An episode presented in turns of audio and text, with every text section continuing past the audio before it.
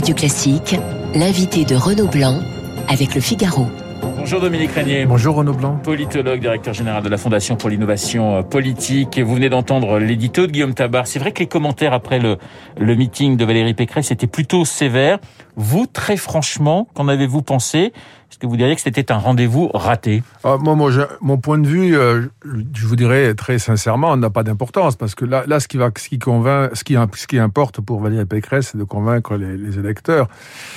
Je pense qu'il y avait un décalage entre euh, moi je l'ai regardé devant ma, ma télévision donc euh, je pense qu'il y avait un décalage que j'ai ressenti entre la manière qu'elle avait de servir son discours euh, probablement une foule nombreuse ça a été dit euh, en harmonie avec son rythme de discours mais nous on n'entendait pas la foule on entendait euh, l'oratrice et elle s'est euh, interrompue trop souvent elle était dans un état d'attente, je dirais, de la réaction de son public trop souvent, ce que elle comprenait très bien puisqu'elle était face à son public et ce que nous, téléspectateurs, on voyait moins. Je trouvais que là, il y avait une espèce de problème technique qui aurait pu être anticipé par euh, ceux qui l'entourent et qui sont chargés de, la conseiller. Guillaume Tabar, dans un édito la, semaine précédente dans le Figaro, parlait du, poison du doute. Est-ce que le doute est, est toujours là? Je reprends Cécile Cornudet ce matin dans les échos qui intitule son billet Pécresse ou comment vaincre sans le verbe. Oui, c'est une bonne formule parce que euh, la France est un pays euh, passionné par la politique et, encore plus par une certaine forme de politique. Euh, la politique du verbe, euh, on aime les grands orateurs, Euh, et puis après, on s'en plaint parfois parce qu'ils ont fait de bons discours, de beaux discours, et puis ça s'est arrêté là. Je vois par exemple, euh, c'est tout à fait frappant, on admire beaucoup euh, l'art rhétorique de Jean-Luc Mélenchon. Oui, qui était à Montpellier pratiquement voilà. au même moment. Et on comprend parce que c'est un orateur exceptionnel. Mais quand on écoute ce qu'il dit, on est impressionné. Euh, on se dit, mais tout de même, tout ça est-ce bien raisonnable? Là, on avait hier une oratrice qui n'est pas euh, dans son meilleur exercice, et c'est sans doute pas sa, sa, sa tasse de thé et qui disait des choses euh, plutôt voilà plutôt raisonnables notamment qu'il fallait dépenser moins et mieux. Donc on a on a les ingrédients du risque politique dans un pays comme la France et dans une élection comme l'élection présidentielle où vous devez malgré tout arriver à dire au grand nombre à la foule des électeurs euh, ne craignez rien de mon élection espérez tout de mon élection. Donc là c'est il y a une espèce de contradiction quasiment je dirais dans la nature de l'exercice et euh, une forme de, de prestation qui pourrait ne pas être en harmonie avec ça. Alors Valérie Pécresse a cité Molière Peggy Curie le pavé Charolais les tours Vauban Marianne Chirac Simone Veil Nicolas Sarkozy. Est-ce que vous avez vu tout de même une, une doctrine se dessiner se dessiner pendant euh, l'heure 20 euh, qui a duré le, le, le discours euh, de Valérie Pécresse hier au Zénith de Paris? Alors j'ai vu en tout cas l'effort de euh, tenir un équilibre entre les références que vous venez de rappeler à juste titre et qui sont toute une France et toute une droite euh, remobilisée ici. Mais j'ai quand même noté aussi des éléments euh, nouveaux qui tenaient d'ailleurs à la strate si je puis dire électorale Fillon euh, sur le totalitarisme islamique euh, mais aussi une référence euh, beaucoup plus marquée à la liberté. Euh, je vais pas je vous rassure faire une liste mais il y a quand même des points intéressants. Par exemple l'innovation plus que la précaution. La précaution c'est quand même Chirac. Le principe précaution c'est une, réforme de la constitution une révision qui est extrêmement coûteuse pour la France. Donc c'était un moment important. Et puis sur le nucléaire les biotech Euh, l'intelligence artificielle je ne sais pas si ça si nos auditeurs trouvent cela euh, particulièrement significatif. Moi je trouve que c'est significatif parce qu'on a une droite en France de gouvernement qui a été timoré depuis euh, une vingtaine d'années sur ces grands sujets stratégiques qui aujourd'hui euh, font la prospérité et la puissance dans le monde hein. elle a repris la formule qu'utilise beaucoup Zemmour euh, la formule du grand remplacement. C'était la première fois qu'elle le faisait en meeting. Zemmour qu'elle n'a jamais cité mais on sentait bien qu'elle s'adressait à, à des moments précis hein, à l'électorat de droite qui était parti chez le chez le candidat polémiste. Oui oui moi je, je, je vous rappelle mais vous le savez bien Renaud blanc mais c'est une formule mais euh, aujourd'hui dans les intentions de vote on a 50% des électeurs qui veulent voter à droite oui. euh, ils ont trois candidats clairement à droite. On peut dire quatre avec euh, du poignant mais son score est modeste pour le moment. Et quand on regarde l'enquête qu'a qu qu publié euh, l'ifop euh, lci sur la droite aujourd'hui euh, enfin voilà qui, qui sont on voit que la moitié des électeurs identifient macron comme un candidat de droite. Oui, on va y revenir en détail hein, sur cette sur cette enquête. C'est passionnant parce que du coup ça veut dire ce que je veux dire par là renaud blanc c'est que on a on n'a jamais vu ça. Moi j'ai jamais vu ça dans une présidentielle. Je crois que ça n'a jamais eu lieu. Euh, les quatre candidats qui peuvent être au second tour sont tous soit de droite, soit pour moitié assimilés à la droite. Donc, on a une droite qui domine, mais une droite qui hégémonique, est mais qui est morcelée. C'est ça en fait. Le... Hégémonique et du coup effectivement euh, morcelée, mais aussi morcelée pour la première fois avec une droite de la droite qui est plurielle, qui était jusqu'ici en gros le monopole des Le Pen, qui maintenant est ouverte alors justement, vous, vous citiez cette enquête euh, de, de l'IFOP. On demandait aux Français de savoir qui incarnait la droite. 53% euh, pour Valérie Pécresse, à égalité avec euh, Édouard Philippe. Suivent Marine Le Pen, 49%. Emmanuel Macron, 48%. Éric Zemmour, 40%. Donc on voit effectivement que les écarts ne sont pas énormes. Que Valérie Pécresse est en tête, mais, mais à égalité encore une fois avec Édouard Philippe. Alors je le mets un peu de côté parce qu'il n'est pas dans, Absolument. il n'est pas dans, dans, dans la présidentielle. mais c'est vrai que ce qui est compliqué peut-être pour la candidate des Républicains, c'est de d'à la fois à la fois de s'adresser justement à, ces, à, cette droite qui est partie chez Macron et à cette droite qui est plutôt tentée par un, un vote Zemmour ou, ou, Le Pen. C'est un petit peu le grand écart. C'est la difficulté pour elle. C'est toute sa difficulté. Euh, elle est une candidate, euh, une bonne candidate de la droite de gouvernement dans une France qui n'a jamais été aussi à droite électoralement. Dans une présidentielle, on n'a jamais eu un tel, une telle bagarre à droite, y compris sur la droite de la droite. Donc c'est très compliqué pour elle.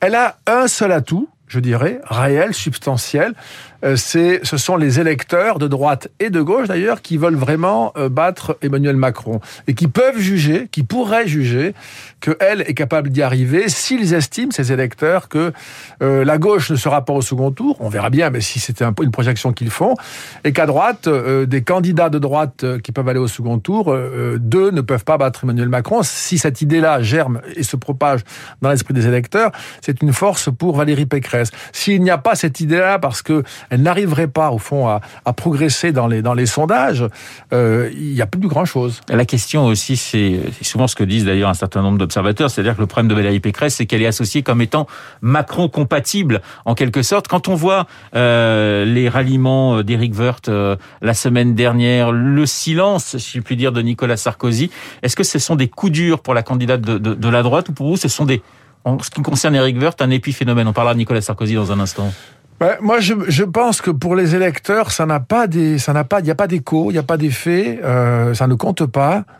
Par contre, j'imagine que pour la candidate, personnellement, et pour son équipe, ça doit être des coups durs au sens même, je dirais, euh, peut-être même affectif et psychologique. Ça dépend des relations qu'on a avec les individus, mais c'est une épreuve, ça quand même. Hein, c'est dur. La question de Nicolas Sarkozy. Vous, je vous ai entendu dire que c'est peut-être une chance finalement pour pour Valérie Pécresse en disant, ben, on fait, voilà, on oublie le passé, ce qui a été la droite pendant pendant des années, et on construit quelque chose de nouveau. Voilà. Alors, si Nicolas Sarkozy avait soutenu fortement Valérie Pécresse explicitement, etc., c'était pour elle un atout.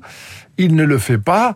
Euh, donc, euh, qu'est-ce qu'elle peut en tirer de, positif? Eh bien, au fond, euh, retourner cette situation et se dire très bien, le, le, les mentors, les anciens ne me soutiennent pas. Je suis la fondatrice d'un nouveau cycle. Et donc, la nouvelle droite, etc., je, vais l'incarner. Elle pourrait faire cela. hier, au fond, elle a essayé dans, des éléments de contenu, je, crois, j'en ai cité quelques-uns, de refonder cette droite. Mais elle a quand même tenu à, une référence à tous les, grands anciens, Chirac, Sarkozy, euh, Général de Gaulle, euh, François Fillon, tous et Simone Veil. Et Simone également. Tous ont été effectivement cités. Alors Macron, euh, on attend sa candidature, on, on sera fixé entre aujourd'hui et, et, et, le 4 mars.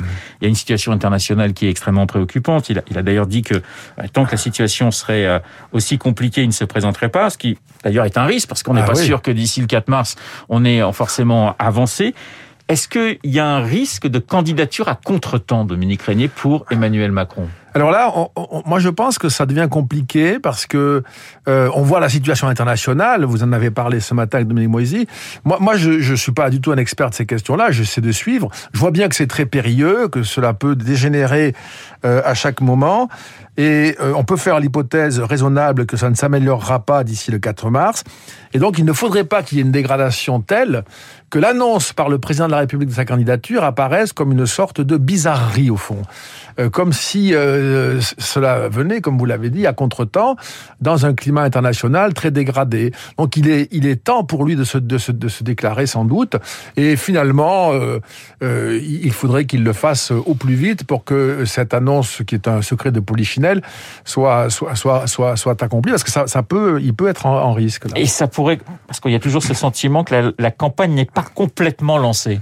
Oui, alors la campagne n'est pas complètement lancée, peut-être parce qu'il n'est pas vraiment candidat. Ça joue beaucoup, ça, alors qu'on sait qu'il va l'être. Mais je pense aussi que la campagne n'est pas vraiment lancée parce qu'elle ne le sera jamais. C'est-à-dire C'est une présidentielle qui va se dérouler sans avoir vraiment eu lieu. Et je le crains parce que les conséquences sur le résultat, la perception du résultat, et puis le cycle qui vient ensuite, les législatives et, les, et le quinquennat, euh, seront marqués profondément par cela. C'est une campagne qui a été en quelque sorte euh, tuée par euh, la crise sanitaire, qui a été tuée aussi par une sorte de conflit social larvé, euh, déstructuré, anomique, euh, la gilet jaunisation, hein, que l'on revoit encore à travers le, convoi de la liberté, les antivax. Il se passe quelque chose en France qui n'est plus du tout connecté ni avec les partis, ni avec les syndicats, ni même avec l'élection, et qui est un problème de gouvernement majeur. Donc c'est ça aussi que la présidentielle ne prend pas du tout, du tout euh, en charge en quelque sorte. Euh, donc il y a une euh, une autre une autre campagne, si je puis dire, mais qui n'est pas électorale. Et ça, ça vous fait peur, ça vous inquiète, Dominique Ça m'inquiète parce que je je, je, je, je crains que le, le, nouveau quinquennat, quel que soit d'ailleurs le titulaire de la charge, peut-être c'est un peu plus embêtant si c'est euh, le plus probable, c'est-à-dire Emmanuel Macron, parce que ce sera son, son dernier mandat, mais je crains qu'il n'aura pas donc ce levier de la, de la, de la candidature. Je crains que le prochain quinquennat soit, soit vraiment difficile et que pratiquement nous entrions dans une ère d'ingouvernabilité. Alors Dominique Régnier, on parle beaucoup de que certains appellent une catastrophe démocratique, c'est-à-dire l'absence sur la ligne de départ d'un ou deux candidats, euh, faute de, de, de, parrainage. Alors on cite Mélenchon, on cite Le Pen, on cite Zemmour, on cite Taubira. Ça serait euh, effectivement une, une catastrophe démocratique pour vous de ne pas avoir des, des, des candidats de, de, premier plan représentés à cause de ces euh, fameuses 500 signatures? Oui, je ne sais pas si Christiane Taubira est une candidate de premier plan, mais les autres noms... Que Mélenchon, vous... Le Pen, Zemmour, c'est plus de 10%, c'est voilà. Enfin, oui, dire, ce sont des... C'est pas, pas possible. Vous avez raison. Et puis, euh, Jean-Luc Mélenchon a fait un score remarquable en, en 2017, pratiquement 20%. Marine Le Pen a été au second tour euh, en 2017. Enfin, c'est impensable. Et puis, Éric Zemmour, lui-même, euh, il, il, il, a, il a un score qui progresse, enfin, qui est significatif. Il y a des ralliements. Son parti Reconquête a dépassé apparemment les 100 000 adhérents. C'est ce qu'il dit. C'est ce qu'il dit. Voilà. Donc, euh, ça paraît très curieux que, ces gens-là ne soient pas candidats. Ça mettrait en péril l'élection elle-même.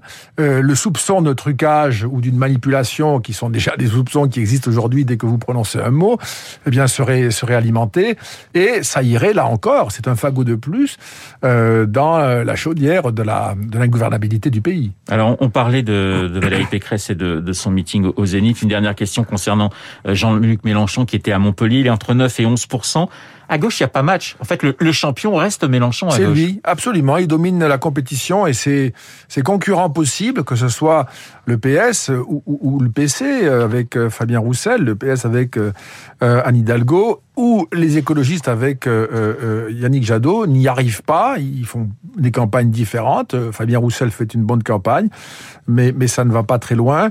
Euh, et Yannick Jadot n'est pas en train de réussir sa campagne. Donc il se retrouve, il se retrouve seul, leader à gauche, et il peut espérer, notamment éventuellement du retrait de, de, de, de Taubira, Taubira ou, ou de, des mauvais scores dans les sondages de Yannick Jadot. Il peut espérer progresser encore. Merci Dominique Régnier d'avoir été ce matin mon invité, politologue, directeur général de la Fondation pour l'innovation politique. Il est pratiquement 8h30. Dans un instant, nous allons retrouver Charles Bonner pour l'essentiel de l'actualité. Vous écoutez Radio Classique. Avec la gestion Carmignac, donnez un temps d'avance à votre épargne.